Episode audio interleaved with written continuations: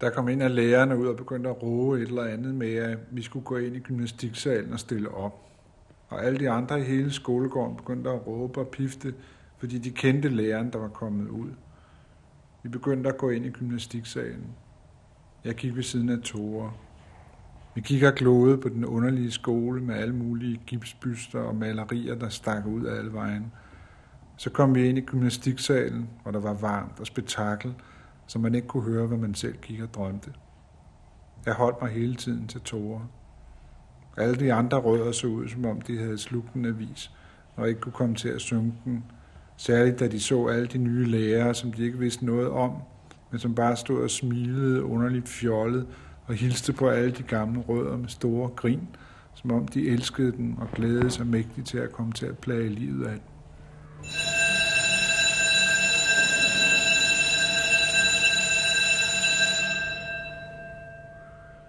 Vi sender Skolen, der skabte forfattere.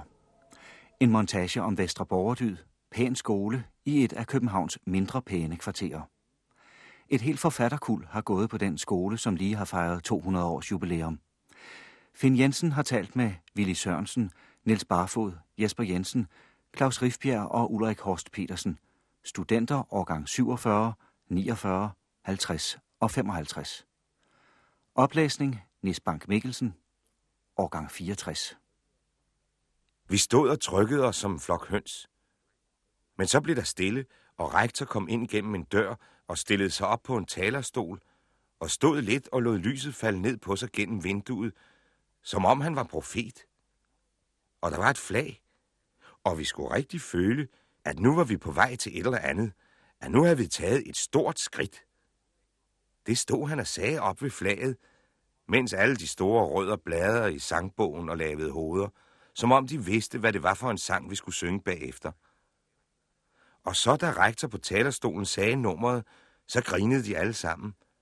Og ham den lille skæve nede ved året satte i gang, og vi sang alle sammen med, fordi den rektor havde sagt var skolens egen sang, var en vi alle sammen kendte og havde lært i alle de skoler, vi kom fra.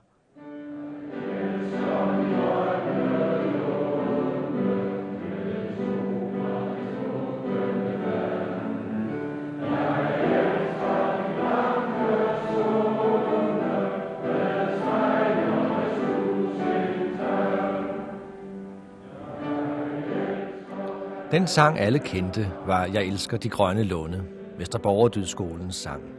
Skrevet af en tidligere rektor, Johannes Helms. Den blev naturligvis også sunget, da 400 gamle elever den 25. april i år fejrede skolens 200 års jubilæum. For de elever, der blev studenter i 40'erne og 50'erne, står skolen i et ganske særligt lys.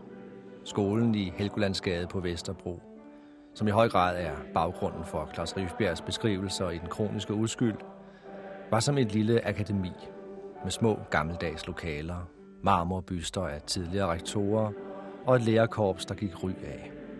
Her var doktorer og fagkonsulenter, som var kendt over hele landet.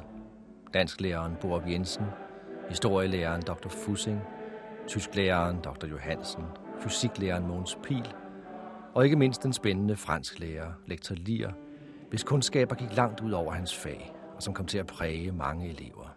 Og blandt dem Claus Rifbjerg. Det har været så utrolig varieret, hvad der har været af, af elever i skolen. De kommer fra så mange forskellige miljøer, at selve blandingen, ligesom en god raceblanding, må afføde et eller andet. Der var meget sprængstof i det, mange udfordringer, øh, mange øh, også forelskelser, forelskelser taget i overført betydning. Altså vi tilbad jo hinanden og havde også store sådan jalousikampe om øh, hvem der og som ligesom også ligger lidt i den kroniske uskyld, denne tilbedelse af, af geniet eller den herlige mand, den morsomme osv. osv. Og jeg tror nok, at øh, at den aktivitet også er akademisk art, både den, som var i undervisning, og den, der lå udenfor i form af revyer, bragesnak og så videre, har været en slags øh, uddannelse til noget øh, af det, som senere kom. Altså, man kan jo sige, at øh, skolen har været sådan lidt geniudklækningsanstalt, men er en slags særlig folk. Der er ingen af dem, der er ret traditionelle sådan videnskabsmænd. Altså selv Øh, altså, professor i tysk, Per Ørgaard, er ikke nogen sædvanlig professor, men en, en mand med et stort originalt talent på sin måde. Jørgen Bund Jensen, øh, Ulrik Horst Petersen, øh, Barfod, Ville Sørensen, hvem det nu kan være. Der er en, en, en hel stribe af folk, der ligesom har foldet sig ud og er blevet noget andet end noget meget konventionelt. De er alle sammen blevet noget meget ukonventionelt. Og det tror jeg blandt andet hænger sammen med skolens øh, sammensætning, elevernes sammensætning, og så det, at mange af de der lærere jo var nogle utrolige originaler. Man ser jo ikke den slags monstre mere i en dansk skole, går jeg ud fra. Både på godt og ondt. På den tid, da jeg gik der, ikke, altså, der, der var det jo i meget høj grad en, en sorteringsmekanisme til øh, nogle øh, betroede poster i samfundet. Det gik sjovt nok ikke for alvor op for mig i hvert fald. Jeg var muligvis der øh, fraværende, men, men selvfølgelig trængte selve sorteringen ind. Men den sammenhæng med det videre samfund kom først, øh, stod først, var først klar senere.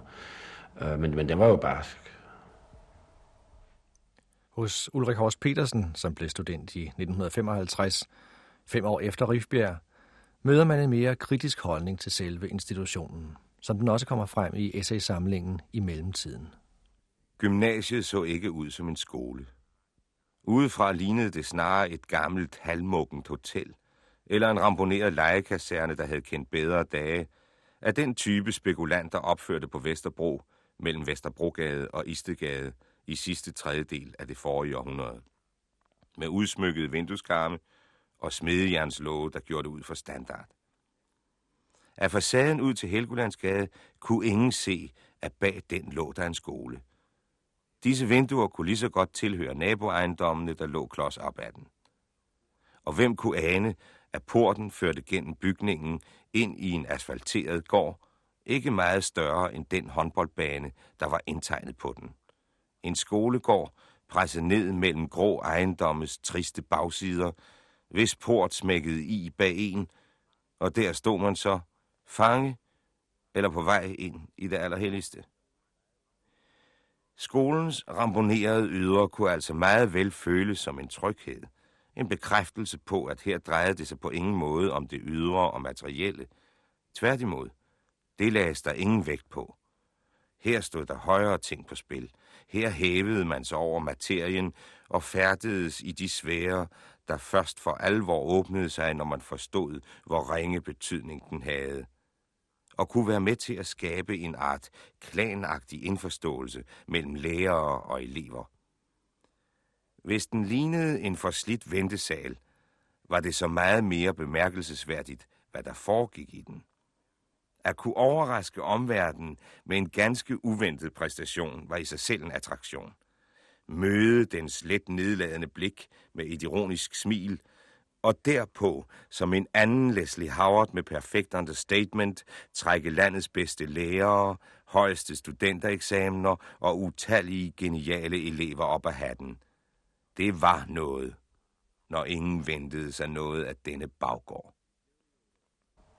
Vi blev jo nok, øh, må man sige, øh, oplært, bevidst eller ubevidst, i den gamle øh, embedsmands- og borgerkultur, øh, hvor der var en sammenhæng mellem det åndelige og så, altså som, øh, ikke ligefrem forsagelse, men, men øh, dyder som sparsommelighed, og holdenhed og en vis nøjsomhed og prunkløshed.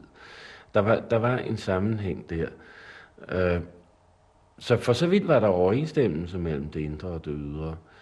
Det, der var, var øh, i nogen grad var mit problem, var, at øh, disse åndelige værdier, som vi altså øh, skulle have del i, øh, på en eller anden måde oplevedes som noget uden for en, som noget mere eller mindre uvirkeligt. Altså en, det jeg oplevede var øh, snarere en åndelig tradition, som var forbi og var ved at være forbi, uden at institutionen for alvor havde gjort sig det klart. Øh, og som 17, 18, 19 år, er man jo ikke i stand til at sige sig selv, at hvordan skulle en institution kunne gøre sig det klart. Fordi den har sine regler, den skal fungere og så videre. Og de lærere, der arbejder der, de skal følge reglerne. Hvis de ikke gør det, så er det jo helt forfærdeligt samfundsmæssigt set. Men øh, samtidig er det jo i den alder, hvor, hvor der bør være, efter mine begreber, en vis spontan kontakt mellem lærer og elever. Og, og øh, det var ligesom om, at der ud over en hel masse personlige problemer, som aldrig blev omtalt, lå et, et mægtigt traume imellem lærer og elever, nu, nu overdriver jeg lidt, i retning af, at denne døende tradition kunne man ikke omtale som døende. Man kunne ikke sætte spørgsmålstegn ved de åndelige værdier, som blev formidlet øh, for alvor. Og dermed var det ligesom om, man, man, man ville have eleverne til at tro på noget, som ikke mere øh, var til at tro på. Jeg har altid oplevet skolen som, som, øh, som meget lidt autoritært styret. Øh, altså dem, der ledede skolen, rektorerne og, og, og inspektørerne, det var meget lidt magtbegærlige mennesker.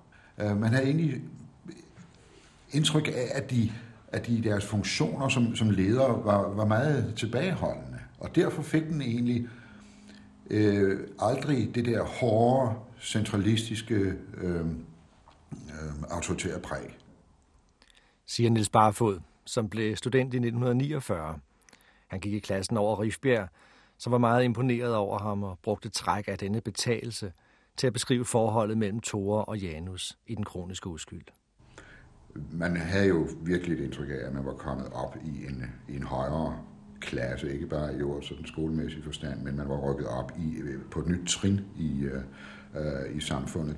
Øh, ikke mindst fordi øh, øh, lærerne gjorde et meget øh, nobelt og et meget øh, højtidligt øh, indtryk. Allerede det, dette nye præsteskab altså var nok til at, til at, at, at give ind noget, noget, noget mere selvfølelse. Øhm, det var klart, at, at, at hele billedet af skolegården var mere voksent, fordi der ikke var nogen, der var yngre end en. Man var sådan øh, virkelig kommet ind øh, i, et, i en klub, øh, øh, som var meget atroværdig. Samtidig med, at man jo altså fik øh, sine banki frikvarteret, i hvert fald i starten øh, det første år, eller de første par måneder, man, man gik ind, så var det ens tur næste år til at give bankene videre til de, til de nye. Så der var sådan en blanding af noget, af noget højtidligt og noget brutalt. Og det synes jeg egentlig øh, måske er en, en, en modsætning, der, der, går lidt, der går lidt videre. For det var en skole, der altså som, som øh, på den ene side var sort. Det vil jeg altså stadigvæk holde på. Jeg tror ovenikøbet, at man godt kan argumentere for, at det var en, en, en sort skole. Øh, ikke alene historisk, men også i dens egen øh, samtid. Jeg tror, at der eksisterede skoler, som var mere reformvenlige og reforminteresserede, end vores var. Så der ligger det brutale. Øh, samtidig var det en, og det var dens originalitet, at det var en utrolig lært skole i den forstand, at vi havde usandsynligt øh, velkvalificerede lærere. Og det tredje aspekt, øh, hvis jeg skal øh, gå videre, det er sådan set, at det var en meget aktiv skole. Altså den blandede virkelig det, det øh, hårde og det dybt øh, traditionelle med et, øh, med et liv og en, øh, og en aktivitet og en vågenhed. Det er faktisk en besynderlig øh, modsætning, der trivedes der. Det var ikke stort, men, men det var øh, et meget varmt sted, og det vil jeg stadig holde på, at, at øh, havde næsten samtidig en stue, altså stuernes skole, vil jeg kalde, og komme ind i, i sanglokalet. Øh, det var da ligesom at gå ind i dagligstuen, når, når Skovsbo satte sig der og begyndte at fortælle dårlige vidigheder. Geografilokalet var hyggeligt. Gymnastiksalen var simpelthen et orgie af hygge, synes jeg. Altså, jeg, jeg tror roligt, at, at man kan bekræfte, at skolen var sig sit, øh, sit letdomsniveau og sit pædagogiske niveau bevidst. Det er der slet ingen tvivl om. Og med rette. Men øh, jeg tror godt, at man kan sige, at den havde måske et, et lidt opfattede sig selv som lidt af et akademi, egentlig, øh, hvor vi øh, gik i de Øh, beskedne øh, gange og sad i de beskedne lokaler og, og modtog altså øh, åndens øh, lys. Det tror jeg egentlig godt, man kan, man kan, man kan sige. Det, eleverne havde de, de elever, som var meget optaget af lærerne.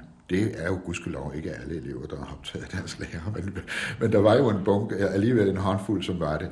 De følte sig som, øh, som øh, akademister, eller hvad man skal kalde det. Det tror jeg er rigtigt, og, og, og lærerne gjorde det udpræget også.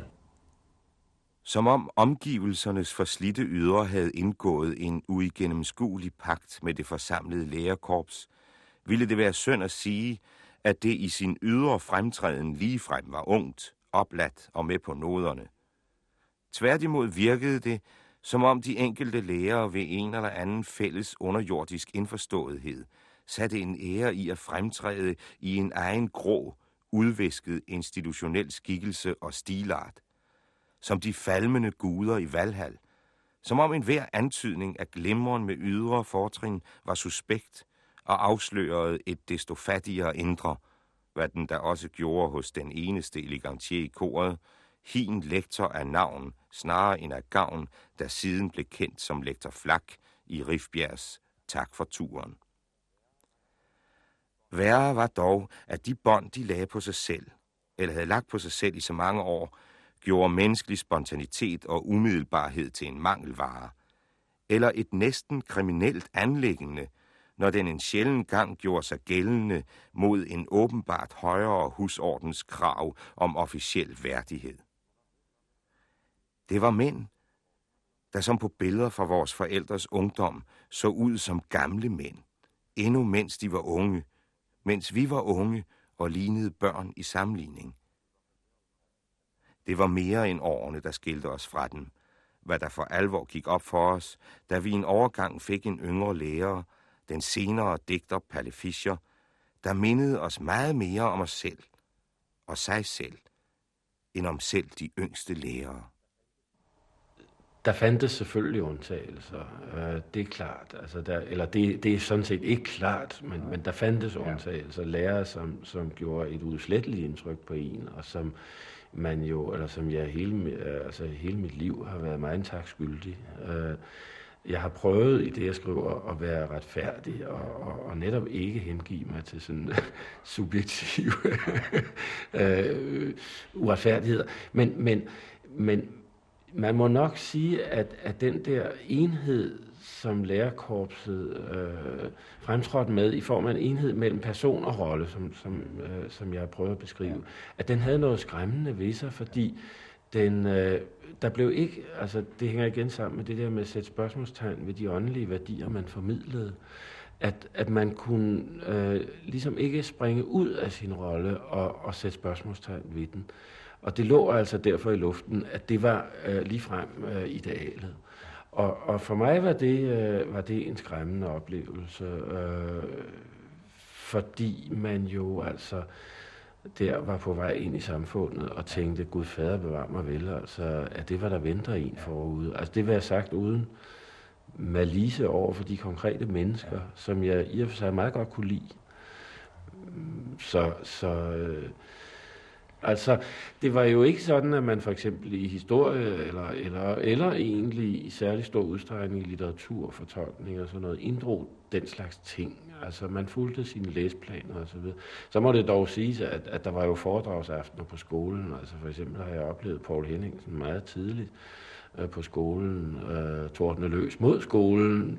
Øh, øh, men, men, men altså i selve undervisningen, og det var altså det, det kom an på, øh, der, der var der en vis øh, uskyld. Altså øh, Rifbjergs kroniske uskyld er jo ikke bare kronisk uskyld hos de der drenge, bogen handler om. Den er også en uskyld i øh, både i den skole, de går på, og de hjem, de kommer fra. I hvert fald det ene af dem. Der, der lå sådan en mærkelig øh, uskyld, uskyldig tro på, at det hele kunne blive ved, og det var i orden, det var godt nok. Jeg husker en ting, som jeg erindrer på, på den måde, at øh, allerede den første dag, og det var Stornkødet Lauritsen, læste op af, hvad der stod om dem, der var nyoptagende, øh, hvad deres forældre var.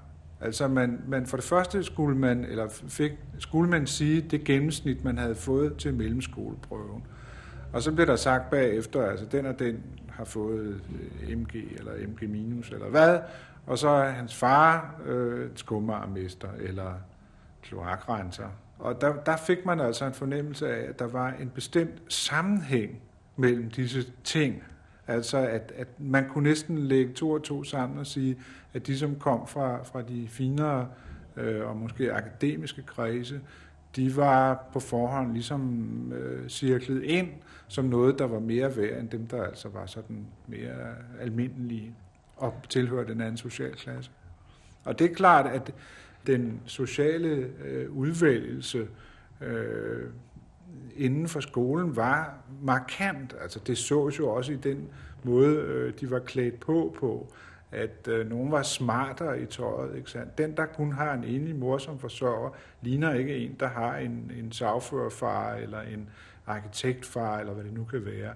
Og, og alt den slags ting oplever man jo, når man er, er ung og dreng og sådan noget, meget stærkt Altså det der konkurrencemoment, som kommer i øh, den sociale, hierarkiske opstigning, hvor der var nogen, som jeg altså også har beskrevet i den kroniske uskyld, selvom det ikke decideret handler om, om, om VB, at øh, der var tit den der fornemmelse af, at nogen var smartere, klogere, øh, bedre end andre, og at det var noget, lærerne også satte pris på, at der var den klassedeling.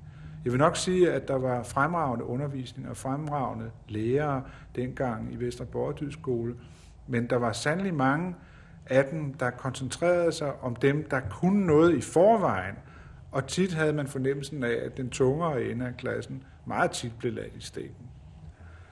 Øh, jeg kan huske, der var en, øh, han var ikke så høj, derfor blev han meget hurtigt døbt Goliat. Det kunne gå an, men til gengæld var der en af lærerne, der hurtigt udnævnte ham til Øresundsvejens rose. Og det var ikke nogen udmærkelse. Og der er ingen tvivl om, nu skal vi selvfølgelig ikke overdramatisere det her, men at de klasseskæld fandtes, og at det akademiske snopperi også øh, kunne opfattes som en klassesnopperi, det er der slet ingen tvivl om. Dengang svarede skolens standard godt til dens optageområde. Vesterbro, Amager og de vestlige og sydvestlige forsteder. Ikke noget at råbe hurra for i social henseende, men måske årsagen, eller en af årsagerne til, at snopperiet for det materielle faktisk ikke var stort, men snarere blev betragtet som dårlig smag. Og måske også til en vis mindre striks linje over for eleverne, end man hørte om i de nordlige forsteder og på provinsens katedralskoler, hvor det højere borgerskabs og de velhavendes arme afkom åbenbart blev redbrækket ind i de forskrevne forbilleders mønstre. Vi, der kom fra de mere ubestemmelige middelklassesfærer, kunne sande sandheden i Daniel Defoes ord, at det er lykken at komme derfra, fordi man hverken trues af faren for at gå til bunds, eller plages af overdrevne forventninger ovenfra. Til gengæld blev vores usikkerhed måske desto større, fordi vi hverken var det ene eller det andet, uden sociale forbilleder. I min klasse havde, så vidt jeg ved, ingen forældre akademisk uddannelse, og derfor så karakteristiske for tilstanden og landet. En begyndende større frihed i det indre og ydre var på vej, og havde åbenbart udset sig os som sine ofre. Hvis man gav sig til at læse, hvad der, hvad der blev skrevet af den, altså jeg læste ret meget sådan øh, moderne lyrik, og, og det var jo en anden tone, og det slog jo en, at det kunne være svært at, at, at forene den der øh, ens egen tids tone med, med, med det sprog simpelthen, som, som man tit beskæftigede sig med i, i timerne, og ikke bare tonen, men også det, det, det sanselige og åndelige, der lå i de, de der, øh, hvad de der mennesker skrev. Ikke? Det der, at det øh, altså manglede noget fut i ånden, ikke? altså i nutiden. Altså, øh, vi nåede i, i dansk jo øh, ingenlunde op i vores tid. vi nåede ikke engang til at have en bank. Og, og øh, i historie nåede vi jo altså slet ikke mellemkrigstiden. Altså, øh, og, og det... Øh, nu tror jeg altså, at hvis en historieundervisning er levende, så, så, øh, så, er det, så får man under alle omstændigheder en historisk oplevelse gennem den. Og jeg, jeg tror egentlig, man kan vælge hvilken som helst historisk stof og få det til at leve. Men man kan ikke gøre det, hvis ikke man lever i sin egen tid. Altså, der, der er for mig ingen modsætning mellem at være samtids øh, øh levende i sin samtid, og så være historisk bevidst. Nu vil jeg jo også meget gerne, når vi taler om alle de negative sider, sige, at jeg oplever min skoletid fundamentalt som lykkelig. Altså, jeg havde det utrolig godt i, i, i Vesterborgerdyd. Blandt andet på grund af, af kammeratskab og på grund af, af intellektuelle udfordringer. Altså, på de felter, som jeg nævnte før, hvor man følte sig stærk, der fik man også 100% opbakning. Altså, øh, det er klart, at man kan godt tænke sig, at, at øh, højt begavede og meget sofistikerede undervisere godt kan blive øh, træt af alle mulige drøbeløg, der sidder og ikke vil noget. Men altså, hvis der var svar, så foldede det sig ud og kunne blive helt fantastisk. Og det var det også i bestemte sammenhænge. Altså, Borup Jensen var måske en firkantet øh, øh, dansklærer på en vis måde, men samtidig kunne han, når han havde fat på sine yndlingsemner, være utrolig inspirerende. Og der var en række af de andre, altså Lier, den meget omtalte, og Saxil og så videre. Øh, Fusing, utrolig morsom. Og altså, der var hele tiden en, en vældig øh, oplevelsesintensitet. Og jeg tror først, at, at trætheden og udmattelsen begyndte at indfinde sig i 3.G eller de to første gymnasieår, der synes jeg virkelig, der var, der var skub på, på, på alle lederkanter. Det handlede jo simpelthen om den mærkelige oplevelse, øh, som man ikke er vant til så meget som ung menneske at blive taget alvorligt. Altså at man i stedet for at blive belært eller pædagogiseret, så blev man altså pludselig flyttet ind i varmen i et rum, hvor, hvor det, man selv havde meddelt, også spillede en rolle. Altså man åbnede en, en, en verden, som ikke var øh, teraperi eller firkantet pædagogik, men en, en jævnbyrdighed, hvor inspirationen kunne få lov til at flyde frit imellem den, der underviste og den, der modtog. Og det er jo usædvanligt, og det håber jeg ved Gud er noget, der foregår i skolen i vores dage, for det var det bedste. Altså det handler ikke om, at der er noget galt i at, at, øh, at lære ting og sager the hard way. Jeg tror nok, Fussing en gang til et, et forældremøde sagde til min far og mor, ja, rugbrød bryder han sig ikke meget om. Og det har han sikkert haft fuldstændig ret i at det der med det tunge slev, det var ikke så meget mig. Men altså alt det, der, hvad skal man sige, mere kom ind af den intuitive vej, eller øh, hvad skal man sige, appellerede til, til, til den indre modtager i en, det var storartet, og det havde jeg fantastisk meget ud af. Der var enkelte lærere, som I kom lidt tættere på, også som jeg også mødte privat, under private former. Det var jo ellers ikke normalt, at man kom så tæt på læreren i den periode der. Uha, nej, altså den berømteste af dem er jo øh, Paul Lier, som øh, altså tilbød græskundervisningen fra halv 8 til 8 om morgenen og italiensk om eftermiddagen, og udvidede repertoireet ved at spille Brahms symfonier og, og diskutere den samtidig med, at han demonstrerede modernistiske malerier. Og vi havde en seance, hvor man hvor vi så portrætter af Holberg, samtidig med, at vi læste nogle af hans epistler, altså prøvede på at kombinere det visuelle udtryk med, med, det læst, med den læste tekst, og, og alle sådan nogle ting, som jo var en åbenbaring. Samtidig var der også sanglærer, som måske på visse punkter var lidt af en bøf, i hvert fald stak han nogle ordentlige bøffede øretæver, han havde en version, der hed Hafen and hvor han først slog fra højre, så fra venstre, som man troede at hovedet punkterede. Men han inviterede os også hjem og spillede gramofonplader og serverede te, og, og det, var, det var vidunderligt. Det var, det var altså et ridderslag at få, at man, at man kom ind i varmen og så, at de der mennesker, som kunne være stive og uforsonlige og trætte og firkantede og kedsommelige, altså inde bag Vesten også var rigtig levende mennesker, ganske enkelt.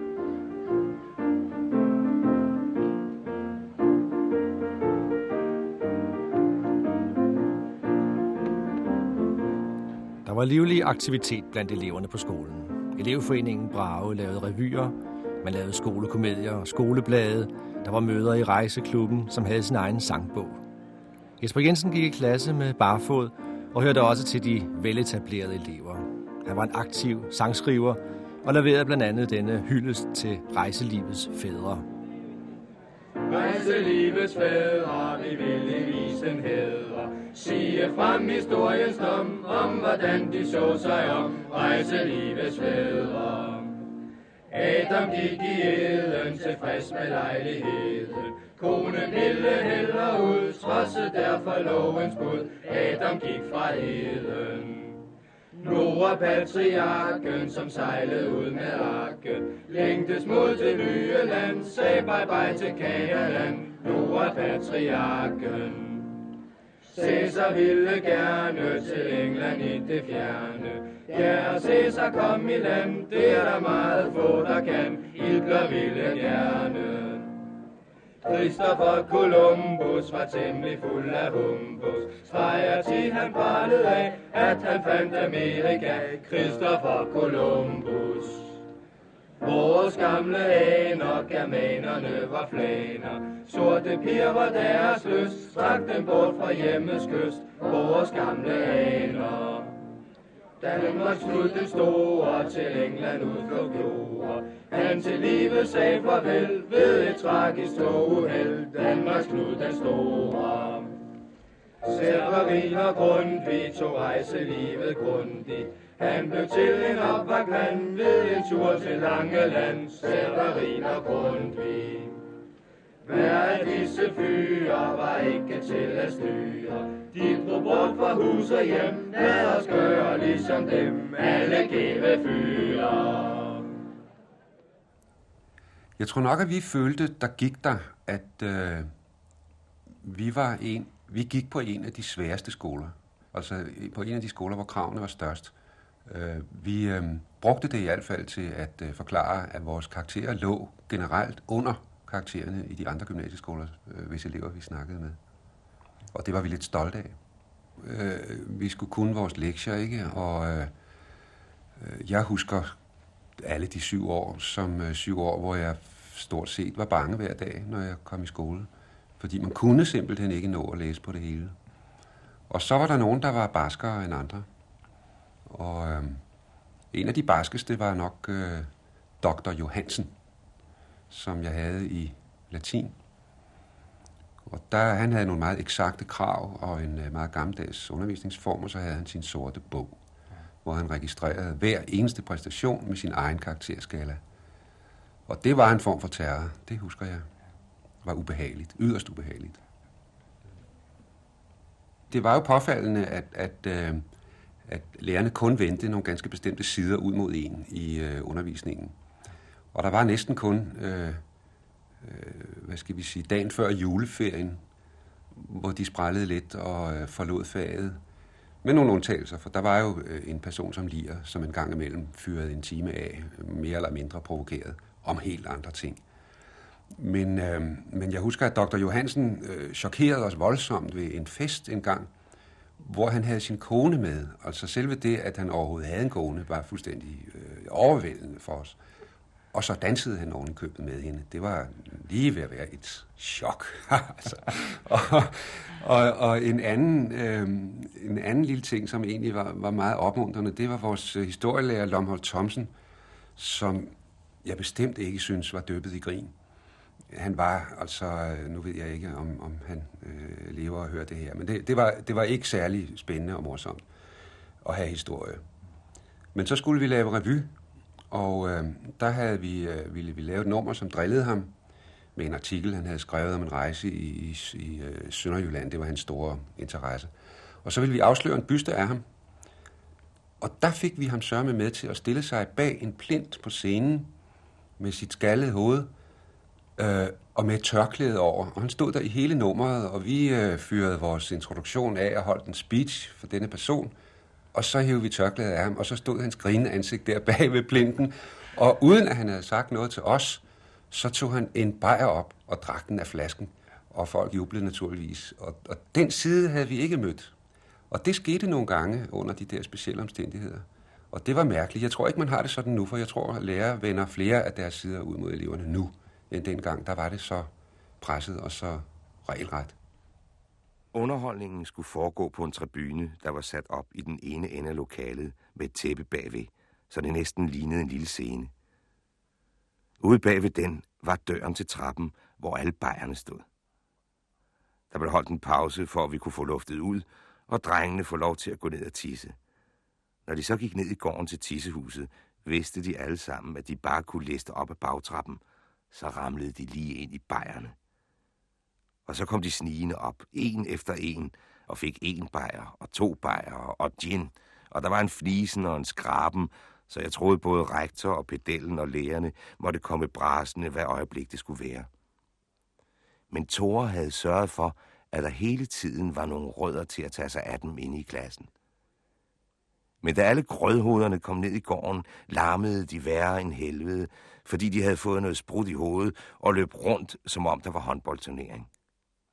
Nu var det slet ikke svært at få bajeren ned mere.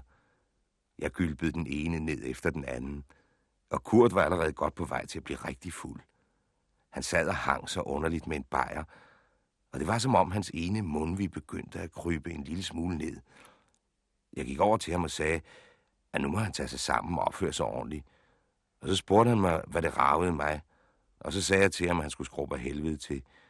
Og det så han egentlig ud til at være meget glad for, for så slap han for at drikke resten af den bajer. Jeg stod og drak resten af bajeren og tænkte, at nu havde det snart sådan, som min far så tit havde det.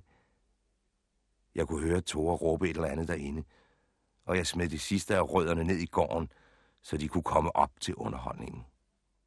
Der er jo ingen tvivl om, at, at, at hvis man læser den kroniske uskyld, så er øh, skoleballer og sådan noget øh, jo øh, kraftigt beskrevet som en form for øh, druk op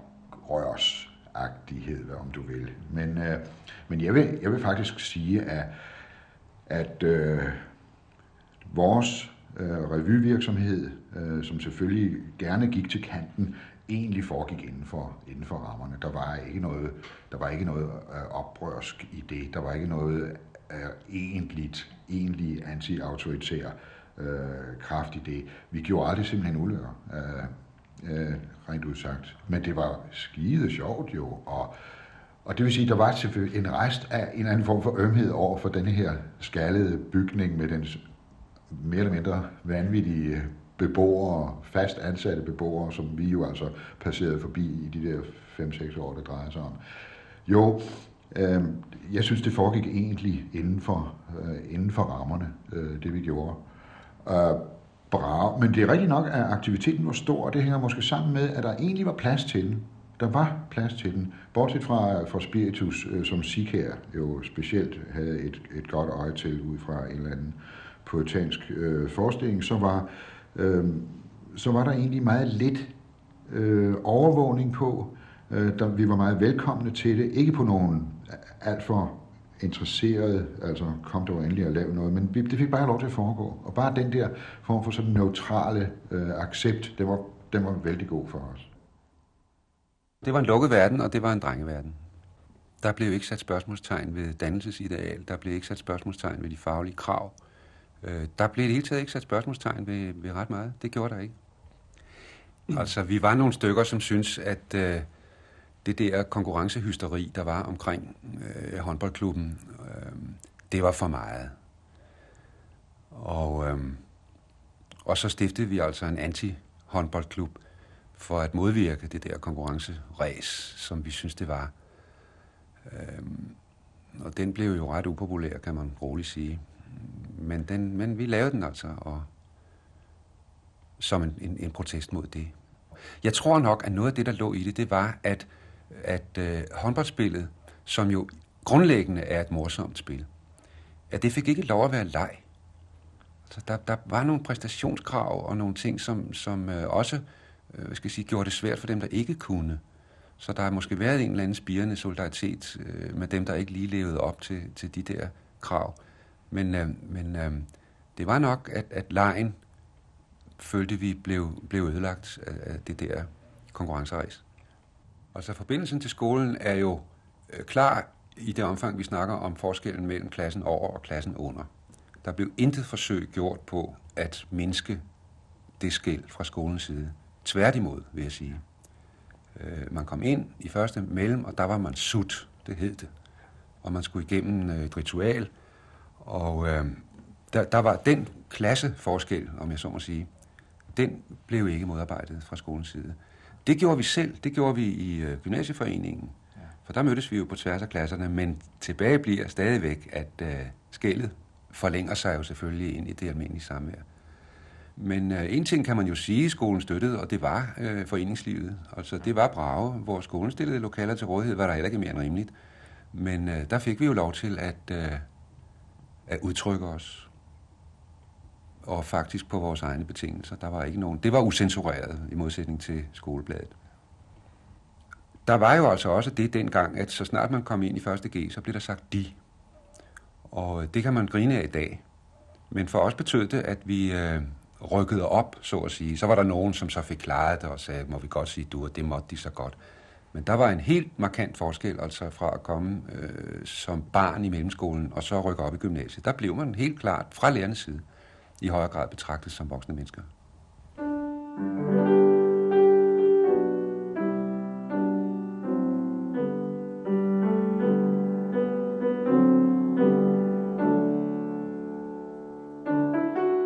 Den dag man får sin artium og føler huen trykke, der bliver man både døv og stum af akademisk lykke.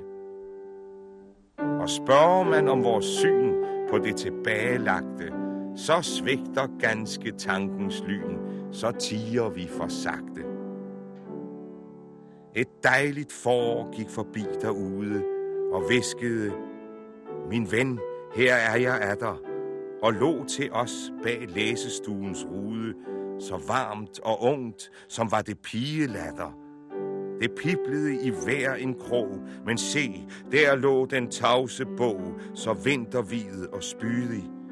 O vent på os, vi kommer snart. Men hastighed er vorens art. Den lå og vinkede dydig. Og tiden gik. Nu er det, som vi strækker vor krop og løser den af tunge drømme. Se, sommertræet bølger grønt og rækker sit vilde løv mod junivindens strømme. Og os, der kom fra stueluft, velsigner sommeren med sin duft af solens underværker. Frisk bliver den svage ryg, vi fik, den trætte ånd, det fjerne blik, hvor lærdoms kendemærker. Og blev det under tiden tungt i skolen, så er dog lærdommen af sagt modig væsen, og tiger gerne pænt, når junisolen forkynder, det er slut med slid og læsen. På gensyn, lærdom, tavse ven, vi mødes styrket igen, når efteråret kommer. Velsign nu selv, vor afskedsdag, hver fuldbragt stund, vi lagde bag. Velsign vor store sommer.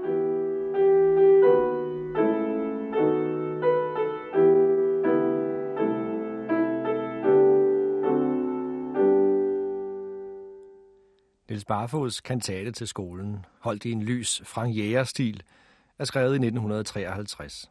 Samme år som Willy Sørensen fik udgivet de opsigtsvækkende og nyskabende sære historier, og hvor Rifbjerg også var i fuld gang med digterforsøgene. Man kan jo sige, at vi alle tre, hvis vi skal koncentrere os om os her, øh, er vandret ind i det, man kunne kalde den litterære institution, så det, så det virkelig kan mærkes.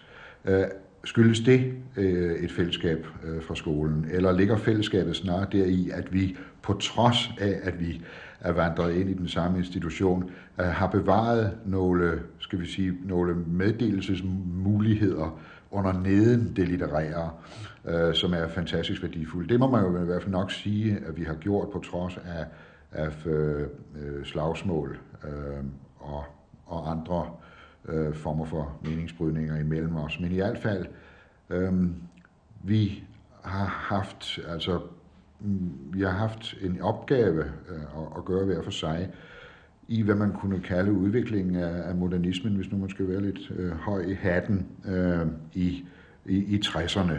Jeg vil nok sige, at, at øh, vandene skilles øh, ikke i form af fjendtligheder, men i form af, at man ganske enkelt øh, vokser sig ud af øh, skolen, og i det her tilfælde, så tænker jeg altså ikke bare på Vesterborg, men jeg tænker også på den modernistiske skole. Den vokser man sig ud af. Det var den, den bar en, og den var man, med, var man med til at gøre bæredygtig, øh, så længe den skulle være. Øh, men der er ingen tvivl om, at, at vores tone, den tone, vi kan bruge privat imellem os, og den måde, vi kan signalere på, den er virkelig grundlagt øh, i, på Vesterborg skole. Vi har, noget, vi har et register og nogle knapper, vi kan trykke på, som, som er en ren kodning, borgerdysk øh, kodning øh, i os. Og jeg tror, den også manifesterer sig en lille smule i en bestemt form for måske øh, ironi, øh, måske øh, humor, øh, som i hvert fald er karakteristisk for, for både Willy Sørensen og for øh, Rifbjerg, og som i hvert fald var øh, bragøsk i sin øh, oprindelse. Jeg tror nok, man må sige, at, at jeg øh, havde en, øh, en, en, en skoletid, som var meget øh, præget af, at jeg var øh, en velanskrevet elev. Jeg kom fra en pæn familie med et godt navn, og jeg kan ikke komme udenom, at, at, øh, at dette forenet med, at jeg faktisk ikke havde pubertetsvanskeligheder af den grad, som, øh, som Rifbjerg tydeligvis havde, det gjorde, at jeg egentlig var som en fisk i vandet på mange måder. Øh, dels båret op af en, en, en sympati og, og en, jeg vil ikke kalde det snopperi, men, men altså båret op af, af en velvilje, øh, og, det, og så det, at jeg, øh, at jeg selv faktisk ikke øh, lagde mig nævneværdigt ud med, øh, med institutionen. Det gjorde, jeg sgu egentlig øh, have det som blomme i det, ikke? Og det, øh, det kan man også aflæse, tror jeg, i den øh, kantate, kantate, som har et sådan et, et mildt, sentimentalt, øh, lyst øh, syn på tingene. Hvad man vel også i det store hele må forlange af en kantate. Det vil sige, at jeg var leveringsdygtig. Altså mine opgør, om du vil, de ligger faktisk øh, de ligger meget senere. Øh, de, øh, der skal jeg helt på den anden side af, af universitetet og over i, øh, i Vinderosetiden, øh, før før jeg egentlig øh, distancerer mig voldsomt fra de traditioner, som skole og universitet repræsenterer. Det er jo i, retning, det er jo i reglen i retning af idealer, man identificerer, med, identificerer sig. Sådan opfatter jeg slet ikke skolen. Jeg havde tværtimod, jeg vil tro, jeg lignede mere øh, Willy Sørensen, i, altså at vi havde sådan et, et, øh, munter, distanceret øh, forhold til skolen, som, som var det øh, på en gang absurde, men også meget rørende øh, udrugningssted, øh, som vi havde forladt, uden at være traumatiseret af det, øh, synes jeg, man kan sige om os. Øh, hvorimod jo den kroniske uskyld altså virkelig viser nogle, nogle øh, at, at det var en ramme omkring et drama, altså et personligt drama, som gled sammen med pubertet og med sex, øh, forhold til det andet køn, og til autoritet og øh, til andre medelever osv. På en, på en helt anden, øh, skal vi sige, delvis frustrerende øh, måde, end, øh, end det var tilfældet med, med mig og Willy Sørensen. To drenge, der var brødre, fordi de havde samme forældre, havde desuden en onkel til fælles, der en skønne dag fik fjernet et ben. Af den grund steg drengenes interesse for denne onkel så stærkt, at forældrene mente at måtte berolige dem med en videnskabelig forklaring. Onkel havde en dag revet hul på sin store tog, og gennem hullet var der krøbet en masse dyr op i hans ben. Nogle dyr, der rigtig nok var så små, at man slet ikke kunne se dem, og som far kaldte bakterier og mor baciller, hvorfor storebror foretrak at kalde dem baciller, mens lillebror kaldte dem batterier. Disse løjerlige dyr krøb op igennem benet af en rød stribe, og det galt om at save benet af, før de nåede ind i kroppen, for så ville onkel dø. Nu levede han og havde fået et kunstigt ben, og det var så godt som et rigtigt ben, og dermed mente forældrene, at drengene var beroliget. Ja, altså jeg kan huske, at øh, Willys øh, oplæsning gjorde et stort indtryk på mig. Øh... Ulrik Horst Petersen var til stede den aften i Brage, hvor Ville Sørensen læste op. Især fordi øh, de historier, han læste, øh, jo for en for en vis betragtning var, var ejendommelige, men de forekom fuldstændig naturlige og logiske, når han læste dem op. Altså der var, øh, oplæsningen var i sig selv øh, en, en slags fortolkning, som gjorde, at de, at de blev ganske selvfølgelige. Ja. Og derfor forekom den diskussion, kan jeg huske, der var bagefter mig meget mærkelig og, og øh, temmelig fortvivlende på en eller anden måde, fordi Øh, og sådan tror jeg også, de virkede på, på forfatteren. Øh, nu, nu læste han blandt andet øh, Blot en drengestreg, og den, den vagte altså simpelthen forarvelse. Det gjorde den jo dengang. Fordi man altså... Øh, øh, der, fordi den jo ingen, altså den jo ikke har moral i, i som, som, som øh, Branders børnehistorie, som alle kendte dengang. Altså der var, der var Branders børnehistorie jo det store ideal, ikke? og det er jo også meget gode historier. Men, men øh, Willis havde jo den der, øh, at den, øh, om man så må sige, bare lægger det frem, og er skrevet ind i den oplevemåde, den handler om. Og det var tiden på en måde ikke moden til endnu. I hele taget var han jo noget forud for sin tid, altså med de der tiger og så videre, som UNESCO først fandt på nogle år efter. Ikke? Og, og, øh, så det er ikke så underligt sådan set, men, men, men aftenen var, var, var meget blandet. Altså, øh, sådan som jeg husker det, var det især visse af lærerne, som, hvor, hvor jeg, jeg tror, det var rektor, der blev ret forarvet over blonde drengestreg. Ja. Jeg vil ikke sige, at han havde lyst til at trække Ville i ørerne, men altså, nu var han jo ikke rektor, da Ville gik der. Han var en dårlig knægt. en skidt knægt, som det Men, men det, var, det var egentlig det var en mærkelig oplevelse. Der lå nok lidt, altså det forstod jeg ikke dengang, men der kan godt have ligget lidt i luften af, at her kommer altså en af skolens egne, og så kommer han fanden galme med sådan nogle forfærdelige historier, som øh, altså nærmest, øh, altså pludselig opdager man, hvad det er for en slyngel, man har haft inden for sine døre. Ikke? Altså det kan da godt have ligget i luften. Ikke? Altså, at han kan skrive sådan noget svineri. Ikke? Altså nu må du huske på, at, at Ole Vivl, der dog ikke er uden øh, litterær øh, dømmekraft, og, og Tage Hansen og så videre, altså de forkastede faktisk bogen i moralsk forarvelse. Så er det jo ikke så underligt, hvis man gør det på en, en gymnasieskole. Altså, det siger noget om en spænding i tiden, som, som var meget stærk ikke, mellem, mellem øh, en, en ny generation der, som dukker op og begynder at skrive anderledes, og så hvordan man skrev. Ikke? Altså, når man skrev pænt og litterært. Ikke? Altså, øh, og, altså de der mennesker, øh, som, som dukkede op der, Claus og, og, og, og Ville, og de, de skrev jo på en helt anden måde. Ikke? Jeg vil dog først sige, at min dansklærer, lektor Sejersen, han var selv øh, meget ivrig efter, at jeg skulle komme ind og læse op. Og selvom det ikke øh, i forvejen skulle synes at være hans litterære livret, så lod han til at være, om ikke just begejstret, så i hvert fald meget positivt interesseret. Mm. Nu er det ikke, fordi jeg husker så nøje, hvad der blev sagt i Brage om, øh, om den historie, men jeg kan bare huske, at, at reaktionerne var ret stærke. Men skolen havde faktisk selv spillet en rolle ved udgivelsen af Ville Sørensens debutbog. Det er jo rigtigt. Det, det, øh, det er ganske pudsigt at tænke på nu. Det, det skete øh, på den måde, at jeg havde indleveret manuskriptet til øh, det daværende Vivels forlag. Og det var ret længe om at beslutte sig. Og jeg havde først fået indtrykket af på noget, der sivede ud, at de øh, var interesseret i at trykke den. Og så fik jeg alligevel en øh, meget negativ bedømmelse. Og det var lige præcis dagen før, jeg skulle rejse til øh, Tyskland og studere i Freiburg. Så jeg kunne dernæst ikke øh, rigtig foretage mig med noget. Og der, havde jeg, altså der bliver man lidt paranoid. Fordi de vidste nemlig godt, at jeg skulle rejse. Og der kunne jeg ikke lade være med at få paranoid idéer om, at nu ventede de til den sidste dag, for jeg ikke skulle indlevere den til et andet forlag osv.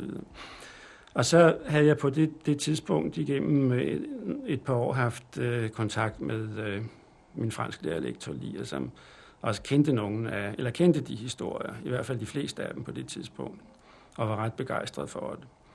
Og der satte jeg ham ind i sagen, og så fik han manuskriptet, og så gik han til øh, min, øh, en af mine tre tysklærer, Ebbe Nergård, som på det tidspunkt var direktør for Statens Filmcentral, og som i øvrigt havde et øh, ret stort forfatterskab om film og teater bag sig og forbindelse med det litterære liv. Og så var det altså Nærgaard, som vi lige indleverede manuskriptet hos Gyldendal, hvor det så blev antaget et halvt års tid efter. Så for så vidt kan man godt sige, at min gamle lærer hjalp mig ved at, at få bogen frem. Det var jo en meget, øh, skal vi sige, humanistisk øh, skole, øh, vi gik i, en, en, en, hvor humanismen altså virkelig var sig selv bevidst, og hvad var centralt i, i, i humanismen, det var selvfølgelig det gode, det smukke og det sande, og, og det smukke, det var nu altså det, det gode og det sande kunne Rifbjerg og jeg ikke leve op til, men det smukke kunne vi i hvert fald prøve at interessere os for i form af kunsten. Og hvad var kunsten ikke hos Lier, og hvad var den ikke hos Borup Jensen, som Rifbjerg havde som, øh, som lærer? Altså, øh, det er jo ikke underligt, at vi er blevet, øh, skal vi sige, kunstfanatikere, snopper, vil måske nogen sige, eller i hvert fald dybt involveret i, i, i kunsten som et undersøgelsesområde, og som også et udfoldelsesområde. Det har vi altså meget garanteret i meget høj grad fra Vesterborg-skolen. Det er meget sjovt at tænke tilbage på. Øh, nu kender vi jo stadigvæk hinanden og ses øh, med større eller mindre mellemrum. Men, men øh, dengang var der altså nogle, nogle, øh, ligesom nogle konstellationer, som byggede på forskellige modsætninger. Jeg tror nok, at Rifbjerg, som gik i klassen under Barfod og mig, han følte, at vi var øh, dels øh, vigtige og dels utrolig sammenspiste. Øh, så kom der senere i løbet af gymnasiet en situation, hvor, øh, hvor de litterære ambitioner øh, indtrådte øh, såvel hos Barfod som hos Rifbjerg. Og der følte jeg mig så til gengæld øh, udenfor øh, for den øh, dels øh, alliance og dels formentlig også konkurrence, der var. Og så øh, senere endnu, øh, hvor Rifbjerg og mig øh, kom til at samarbejde om revy, ja, der stod Nils øh, Barfod så og så, øh, at øh, vi fik noget sammen, som øh, han måske ikke synes var os værdig, øh, eller hvordan man nu skal formulere det. Øh, så vi har ligesom, der har været nogle, nogle skiftende konstellationer hele vejen igennem, men, men øh, hvad skal jeg sige, der er også nogle grundlæggende forbindelser, der har kunnet holde til, øh, det kan jeg nok sige, øh, under tiden alvorlige belastninger.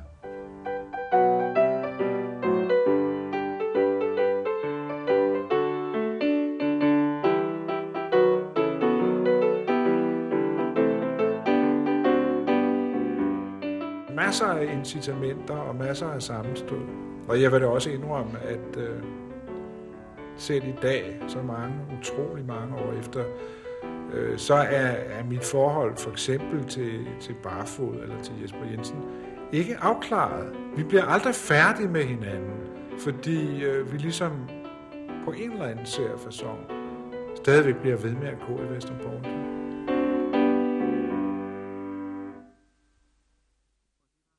Og det var Finn Jensens montage, skolen, der skabte forfattere. I dag ligger Vesterborgerdyd nogle kilometer uden for Københavns centrum. Den er flyttet ud til nye, moderne lokaler, og herfra stammer optagelsen af Jesper Jensens rejsesang, sunget af 1. G til Peter Weinkes akkompagnement.